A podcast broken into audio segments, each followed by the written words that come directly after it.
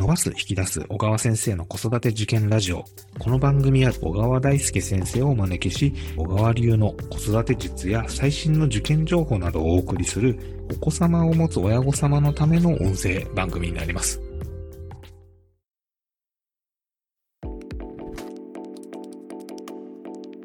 こんにちは。株式会社ピトパの富山です。今日は子供のわからないという反応についてのお話です。リスナーさんからですね、ご質問が来るんですけれども、その中で多いのが、子供が問題などを解いている時に出てくる、わからないという反応についてどう対応すればいいのかがわからないという質問が実は多く来ておりまして、その対応方法についてお話を聞いてきました。子供がわからないということにはですね、パターンがあるらしくて、まあ、そのパターンごとによって対応を変えていくことで、まあ、最終的に子供が自分でそのわからないに対して解決方法を見つけられるようになるということを、え、小川先生がお話ししておりました。それではお聞きください。えー、小川先生、今日もよろしくお願いいたします。お願いします。はい、今回はですね、まあ、質問、えー、リクエストがちょいちょい来るんですけれども、はい、その中で多い質問でですね、うん、子供がわからないと言ってくる。はい、はい。このことに対してどういう返答をしていいのか。えー、まあなんか今だとその一緒に、例えば塾の問題解いた時には、まあ、解説を見てそのまま答えを、えー、教えてあげるようなことをしていることも結構多いらしいんですけれども、はい、実際子供がわからないって言ってきた時って、どういうふうにすればよろしいんですかね、うん、これ重要なご相談ですね。はい、でね、この子供のわからないにどうしてあげたらいいかっていう問題意識っていうのは、先生になかなか質問に行きませんっていう悩みと重なるんですよ。これね、まあ大人もそうですけど、え。特に子供は自分がどこが分かっていないかが分からないんですね。ああ、なるほど。はい。うん、分かんないから、問題が解けなかったっていう全体でもこの問題分かんないとか。はいはいはい。なんて言えばいいか分かんないとかいう言葉で済ませるしか方法がないわけですよ。子供の方は。はいはい。では、それに対して大人がですね、1から10まで解説をして、分からせることを目的にしてしまうと、その問題は片付くんですけど、ええ、そっか、分かった。うん、だから分からないと言われたから分かったで終わるから、い。いことしたような気がするんだけど、一番より大事な子供自身が自分の理解度を点検して、不足しているところをピンポイントで質問したり相談するという、そういう力が育たないわけですよね。だから、子供の分からないに対して大人がしなきゃいけないことは、その今言ってきている分からないの中身を分解することなんですね。で、大きく分けてもですね、こう、わからないと言ったとき、まず一つ目、そもそもの知識がないから知らない。はい、知らないから考えようもない状態が第一弾。第二弾は、問われていること自体は理解してるんだけど、それに対する解決の方法や考え方というものが思いつかない。これはある程度の知識はあるんだけども、その使いこなし方がどうもこうしっくりきてない。なんか単元的な理解が深まっていない状態ですね。で、三つ目は、どうしたらいいかなんとなく見通しは立ってるんだけど、途中で手が止まってしまう。もしくは途中から次どう進めていいかがわかんなくなってしまう。こう思考のこう組み立てていき方が手詰まりになった状態。と、まあ、大体3パターン分けれるわけですよ。だからまず、知識あるのかどうか、で、どうどういうことが聞かれていて、それにどうすればいいとあなたは思ったのかな、という子供の判断をこう分解して聞いてあげること。がスタートにまずなりますね。わからないって言ってる部分がどこなのかっていうのをまず見てあげる、ね、そうです、そうです。はい。で、そうすると、わからないが口癖になってる子は、えー、わかんないってやろうとしないんですよ。自分自身を振り返り点検するサイクルが分かってないので。なるほど。で、そこでちゃんと考えなさいってイラッとするんじゃなくてですね。はい、じゃまずこの問題が言ってることは何だっけと。問題文を声に出して読んでごらん。えー、その問題文読んだ時に何と何が分かってて、で、結局どういうことを答えてほしいって言ってる問題なの？と。今与えられているものを、そのものを説明してもらう。が説明できますよね。はい。じゃあ、そうした時に、自分が習ったこととか、知ってるやり方でどんなものが使えるの？っていうのを聞いてあげる。えー、過去の記憶を思い出すっていうプロセスを手伝うわけですね。なるほどですね。うん、使えるのなんかなかったか思い出してごらん、もしくは出てこなかったらテキストの前のページとかノートをめくって、どっかないか調べてごらん。いうことで探させる。じゃあ、これかなっていうのが思い出せたら、じゃあもう一回それを使って解き進めてごらんと見といて、見といてあげるから。で、まあ、算数を想定したら図を書いて書き始めた、解き始めたとしますよね。はい。で、なんとなくその式も立てたけど、この次どうしていいかわかんない。いうとこになったら、初めて回答解説と比べて、この次、こういう式を立てて答え出してるみたいだけど、この式って何を出してる式なのかわかる？で本人に考えさせる。はい。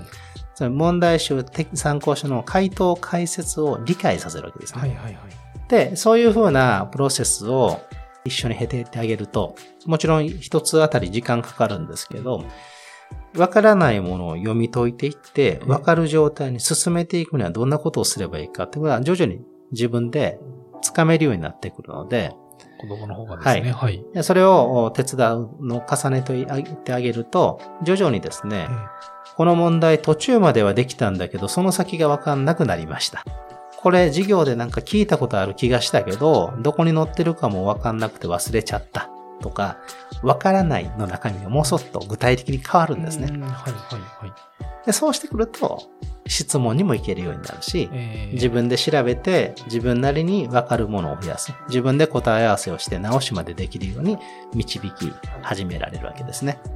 ということで、その分からないっていうのの中身を分解し、その一歩ずつをどう進めるのか、覚えれば済むこと、調べることで理解し直せばいいこと、進めていく途中で考えの進め方がわからなくなったら、回答解説を使って、その筋道というものを点検して学び直すということ。そういうことを教えてあげればいいです。うんうんうんまあ、確かに子供もそのプロセスを踏むと本当に腑に落ちるじゃないですけど、ちゃんと体として理解するような感じしますよね。はい、そうなんですよね。えー、考えるって何、うんうん、あ、で、これ、脱線しますけど、はい。考える力、考える力って言葉を鵜呑みにして、だから暗記は良くないっていう間違った刷り込みが入ってる大人が今結構多いんですけども、暗記だけをする学習がダメなんであって、考える力っていうのはそもそも知識がないと使えないっていうことを分かってない人結構増えてて困ってるんですね。はい、なるほど、なるほど。そう。なんか暗記させないでくださいぐらい極端なこと言う人がいて。はいはいはい、はい。いや、知識なしにどうやって思考するんですかって、えー、で、思考力が高い人は膨大な知識があるわけですよ。えー、知識があるから考える。考えて疑問点が出るから新たな知識を取り入れる。知識を入れたことによってさらに別の疑問が生まれるから考える。そうやって人間の頭っていうのは使えるわけですよね。はいはいはいなので、覚えることの大事さをおろそかにしない。いうのは、このわからないにちょっと関連して補足しておきたいと思います。確かに。えー、初めのまあわからないで子供と一緒にこの問題解説解いてたら、まあ解けるかもしれないですけど、わかるっていうほどになってないですし、まああと。その問題は覚えたにはなるわけですね。えー、はい。わかりました。今日は子供のわからないをサポートするにはというお題でお送りいたしました。えー、小川先生、今日もありがとうございました。ありがとうございました。えー、いかがだったでしょうか？子供のわからないということに対する対処法について、具体的にはわからないの中身を分解してみること。大きく分けると3つのパターンがあると。1つはそもそも知識がないから問われていることがわからない。2つ目が問われていること自体はわかるけれども、それに対する解決方法や考え方が思いつかない。三つ目は、え、問われていることは理解し、解決の糸口もなんとなく見えているんですけれども、まあ、途中で手が止まってしまう、思考が止まってしまうという、え、パターンに分けられるということでした。まあ、それぞれに対してはですね、まずそもそも問われていることが理解できないというところについては、えー、問題文を読み返させるなりですね、何を答えればいいのかというところを改めて子供に聞いてみるというところ。二つ目の考え方、解決方法が思いつかないということについては、まあ、そもそも単なる知識が足りていないのか、あるいは知識ではなく解決方法がわからないのか解決方法がもしわからないのであれば、テキストを開いて探させるというような、まあ、過去勉強したことを思い出させるように促してあげる。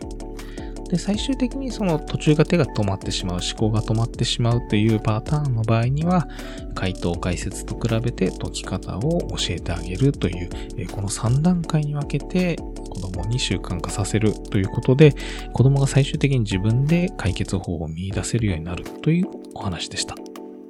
まあ、確かに私も子供の勉強を横で見たりすることもあるんですけれども、この大きく分けてこの3パターンに分けられるのではないかなっていうのはなんとなく分かりましたね。まあ、ただですね、えー、子供がわからないという、まあ、今までですね、このわからないということに対して、まあ、本当に回答をですね見、せてあげてっていうような対応しかしてこなかったんですけれども、えー、それぞれパターンがあるっていうことはちょっと新しい発見だったなというふうに思いました。